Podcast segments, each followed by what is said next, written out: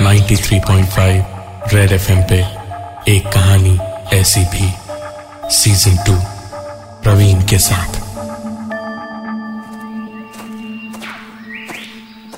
सिद्धार्थ और आकांक्षा को पहाड़ों से, वादियों से बहुत प्यार था। जब भी वक्त मिलता, घूमने निकल पड़ते थे। छुट्टी लेकर इस बार भी पहाड़ों और अपने शहर की धूल, दौड़, भाग और थकान से बहुत दूर घूमने आए थे। दिन भर पहाड़ों में, जंगलों में घूम के। अंधेरा होने से पहले वापस आने को चल तो पड़े। लेकिन कोई एक मोड़ गलत ले लिया और दोनों उस घने जंगल में खो गए। अब सवाल यह था कि रात इस जंगल में कैसे कटेगी? मोबाइल में नेटवर्क नहीं था। रास्ता धीरे धीरे अंधेरा होता जा रहा था और जंगल घना होता जा रहा था।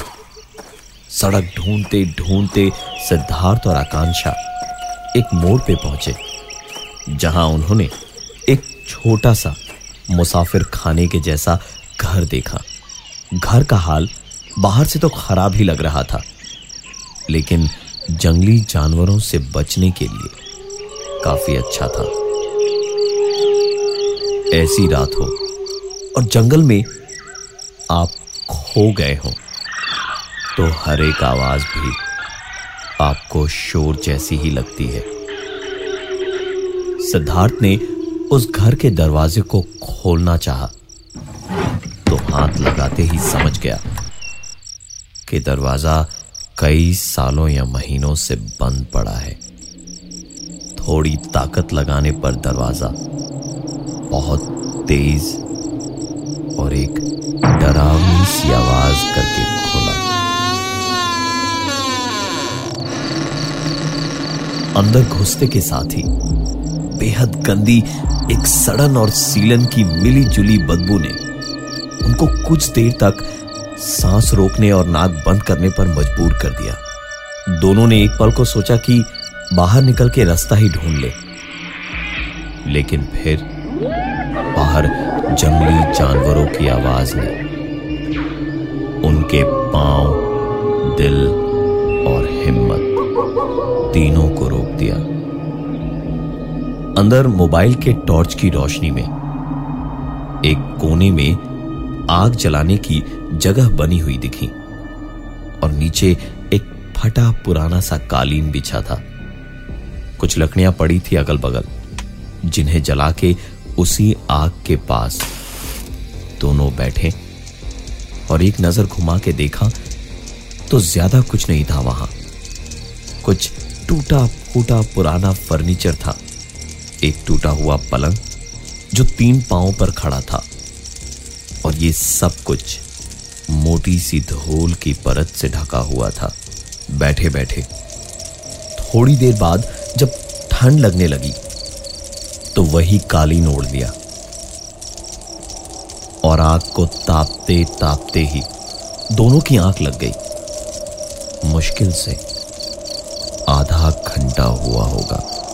सिद्धार्थ और आकांक्षा की आँख लगे हुए कि दोनों की नींद एक आवाज़ से खुल पड़ी। आवाज़ खिड़की के ठीक बाहर से आ रही थी। और साफ़ समझ आ रहा था कि कोई बाहर ही चल रहा है। सिद्धार्थ ने आकांक्षा को वहीं बैठे रहने का इशारा किया और खिड़की के पास गया। उस तरफ़ पहुँच के नज़र किसी चमकती हुई चीज़ पर पड़ी तो नज़र घुमा के दीवार की तरफ़ देखा। पूरी दीवार पर लिखा था, मौत मौत मौत। दोनों की आँखें फैल के चौड़ी हो चुकी थी। वो लाल रंग जिससे दीवार पर यह लिखा था, चमक रहा था। छू कर देखा तो रंग अभी भी सूखा नहीं था। हाथ करीब लाके उसकी महक ली तो सिद्धार्थ को समझ में आया कि वो रंग नहीं, खून था, खून खौफ से सिद्धार्थ का हलक सूख गया था। उसने खिड़की के बाहर झांका। अंधेरे में कोई नहीं दिखाई दिया उसे। पलटकर उसने आकांक्षा से पूछा कि, तुमने भी सुनी ना कदमों की आवाज़?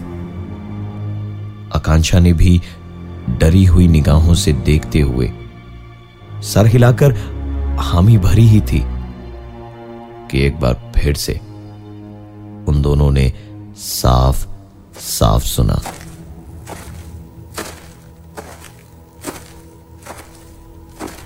सिद्धार्थ डरते डरते खिड़की से उसी घने अंधेरे में झाँक कर बोला कौन है वहाँ? हा? कौन है? बदले में किसी ने आवाज़ नहीं दी, पर अपनी मौजूदगी का एहसास करवाने के लिए उसने आवाज़ की। एक पल के लिए सिद्धार्थ के दिमाग में एक बात आई। उसने आकांक्षा से भी यही कहा, अब यह भी तो हो सकता है ना कि हम फिजूल में डर रहे हैं। हो सकता है कि ऐसा कोई बाहर है जो बोल नहीं सकता और वो भी हमारी तरह अंधेरे में डर रहा हो और भटक गया हो। आकांक्षा को भी ये बात सही लगी। सिद्धार्थ एक बार फिर उसी अंधेरे में खिड़की से झांका और और उसने कहा मैं जो पूछूँ उसका जवाब ताली बजा के दे देना। एक ताली का मतलब हाँ और दो ताली का मतलब ना। मंजूर है? एक आवाज़ ने उसके इस सवाल का जवाब दिया। ताली की आवाज़ सुनकर दोनों की जान में जान आई कि चलो, कोई इंसान ही है। सिद्धार्थ ने सोचा, किसी की मदद हो जाएगी तो अच्छा ही है। उसने कहा कि, क्या तुम रास्ता भटक गए हो? जवाब आया। सिद्धार्थ और आकांक्षा ने यह उम्मीद ही नहीं की थी कि ऐसा जवाब भी मिल सकता है। सिद्धार्थ फिर चिल्लाया। क्या यह घर तुम्हारा है? जवाब मिला। डरे हुए सिद्धार्थ का अगला सवाल था तुम आदमी हो या औरत?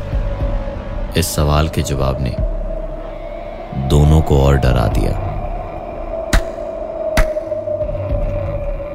तो तो क्या तुम इंसान हो?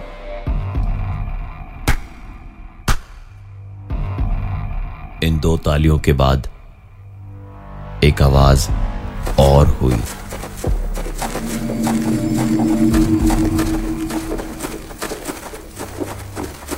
सिद्धार्थ ने उसके बाद पूछा कि तुम कि, कितने लोग हो बाहर वहाँ?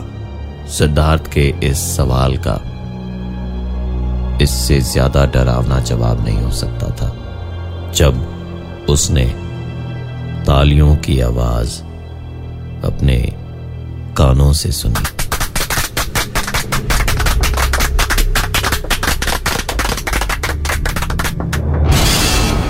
एक बात जो सिद्धार्थ ने कभी आकांक्षा तक को नहीं बताई थी, वो ये थी कि सिद्धार्थ को अपने दादाजी की मौत के बाद भी वो दिखाई देते थे, और ना सिर्फ़ दिखते थे, बल्कि सिद्धार्थ कभी भी किसी दिक्कत में होता तो वो उसे रास्ता भी दिखा देते थे। सिद्धार्थ और आकांक्षा जब एक दूसरे को डरी हुई नज़रों से देख ही रहे थे, तालियाँ बाहर अभी भी बजे जा रही थी। कि ठीक तभी सिद्धार्थ को उसके दादाजी दिखाई दिए और वो उसी दीवार की ओर देख रहे थे। जिस पूरी दीवार पर ताजे खून से लिखा था, मौत मौत मौत। उस दीवार की ओर देखते ही सिद्धार्थ और आकांक्षा को एक अजीब सी आवाज़ सुनाई दे रही थी।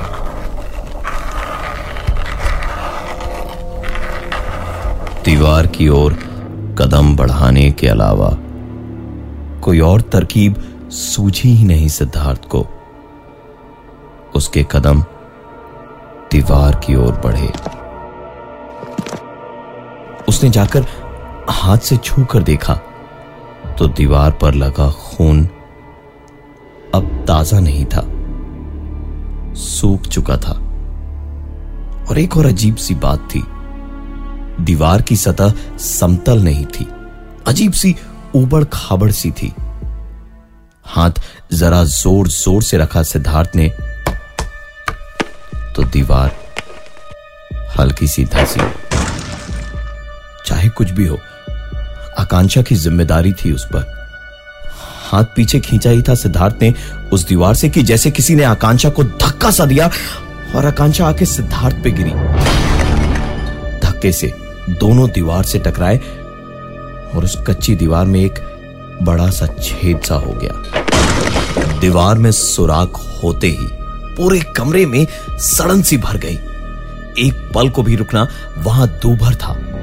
मोबाइल टॉर्च की रोशनी और जलती हुई लकड़ियों की मिली जुली रोशनी में आकांक्षा और सिद्धार्थ ने जो देखा, वो देख उन्हें अपनी आँखों पर विश्वास नहीं हो रहा था। दीवार में लाशें चुनी हुई थी। किसी का हाथ, किसी का पैर तो किसी का सर आधी सड़ी गली हालत में उस कम रोशनी में दिखाई दे रहे थे। ये सब देखते के साथ ही आकांक्षा की चीख निकल पड़ी। और वो बेतहाशा होकर भागी वहाँ से उस कमरे से बाहर निकलने को सिद्धार्थ ने उसे रोकने को पकड़ा तो छुड़ाकर भागने की कोशिश करने लगी। सिद्धार्थ ने अपने सामने देखा। उसके दादाजी का इशारा था कि आकांक्षा या सिद्धार्थ दोनों में से कोई इस कमरे से बाहर न निकल पाए। सिद्धार्थ के मुँह से ये बातें सुन के आकांक्षा जैसे बुरी तरह बाहर जाने को और ज़्यादा तड़पने लगी। उसने सिद्धार्थ को पूरी जान लगा के धक्का दिया और सीधे भागती हुई इस कमरे से बाहर निकल के बाहर जाके ही रुकी। सिद्धार्थ अंदर से उसे पुकारता हुआ खुद को संभाल के बाहर उसके पीछे दरवाजे तक पहुँचा। आकांक्षा मैं तुमसे कह रहा हूँ आकांक्षा प्लीज़ अंदर आ जाओ दरवाजे से ही बाहर देखा तो आकांक्षा कहीं नहीं थी। पीछे पलट कर देखा तो दादाजी वहीं खड़े थे और उनका इशारा अभी भी वही था। इस कमरे के अंदर रुके रहने का। सिद्धार्थ, क्या करे, कैसे आकांक्षा को वापस बुलाए? वो यही सोच रहा था कि तभी उसने आकांक्षा की आवाज़ दोबारा सुनी। सिद्धार्थ तो जैसे अब रुक ही नहीं सकता था। वो बाहर आकांक्षा को ढूँढने को अपना पैर निकाले कि इससे पहले ही सामने से आती हुई आकांक्षा उसे दिखाई दी। सिद्धार्थ की जान में जान आई। उसने तुरंत कहा, आकांक्षा, जल्दी आओ। अंदर आ जाओ, आकांक्षा. सिद्धार्थ आकांक्षा को बुला ही रहा था। जब आकांक्षा ने गुस्से में उसे देखा और दरवाजे तक आके मुँह फेर कर खड़ी हो गई, सिद्धार्थ ने उस कमरे से कदम निकाले बिना ही वहीं खड़े खड़े उससे कहा आकांक्षा प्लीज़ मज़ाक का वक्त नहीं है ये। अंदर आ जाओ। सुबह होने ही वाली है। सूरज उगते के साथ ही यहाँ से हम निकल जाएँगे आकांक्षा। आकांक्षा बाहर मत खड़ी रहो प्लीज़ मैं तुमसे रिक्वेस्ट कर रहा हूँ आकांक्षा। अंदर आ जाओ आकांक्षा। आकांक्षा तो जैसे इन सबको सुनते के साथ पागल सी हो गई। वो पलटी सिद्धार्थ की ओर और उसे बाहर की ओर बुलाने लगी। सिद्धार्थ बाहर आ जाओ। मेरे पास आओ। बाहर आओ। सिद्धार्थ मेरे पास आओ।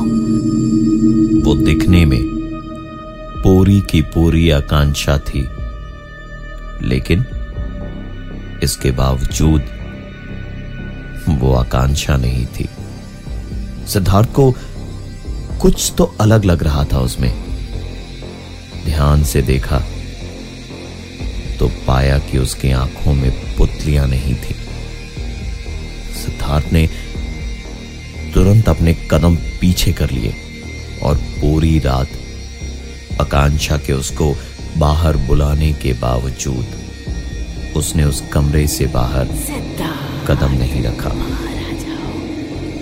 धीरे धीरे सुबह का उजाला हुआ और सुबह की किरणों के साथ सारी आवाज़ें शांत हुई। सिद्धार्थ वहाँ से आकांक्षा को आवाज़ें देता हुआ बाहर की ओर निकला। आकांक्षा? आकांक्षा! आकांक्षा, कहा हो तुम? आकांक्षा! आकांक्षा! कुछ दूर जाते के साथ ही एक पेड़ के नीचे आकांक्षा की लाश सिद्धार्थ को मिल गई।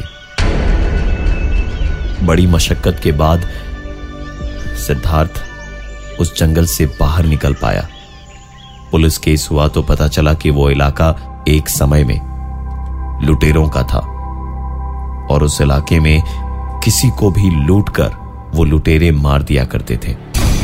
एक दफे एक शादी में जा रही बारातियों से भरी बस वहाँ से गुजरी। लुटेरों ने हमला कर दिया। सबको मार डाला और लाशें वहीं उस घर में, दीवारों में दफन कर दी। वो बारातियों की बस पास के ही गाँव की थी। गाँव वालों ने हर एक लुटेरे को ढूंढकर वहीं उस घर के पास लाकर मारा और उस घर के बाहर इर्द गिर्द उन सबकी लाशें दफना दी गाँव वालों ने। आत्माओं के बारे में सोचकर इंसान डर जाता है। लेकिन अगर बाहर ताली बजाकर जान लेने वाली लुटेरों की आत्माएँ थीं तो सिद्धार्थ के साथ उस रात उसके दादाजी और उन दीवारों में चुने हुए कुछ ऐसे लोगों की आत्माएँ थी, जो दीवार पर मौत मौत मौत लिखकर उन्हें चेतावनी दे रहे थे कि इस कमरे से बाहर जाना खतरे से खाली नहीं है। पर उनकी मदद करने की सीमा बस उसी कमरे तक थी, जहाँ उन्हें चुनवाया गया था। उस कमरे से एक कदम बाहर रखने का मतलब था मौत, जिसका शिकार हुई उस रात आकांक्षा। सही कहा है किसी ने? कि मारने वाले से बचाने वाला हमेशा बड़ा होता है। लेकिन सिर्फ़ तब तक, जब तक हम उनकी बातों को सुनते और मानते हैं, मैं हूँ प्रवीण, और ये थी आज की एक कहानी ऐसी भी। 93.5 रेड एफएम पे एक कहानी ऐसी भी। सीज़न टू प्रवीण के साथ।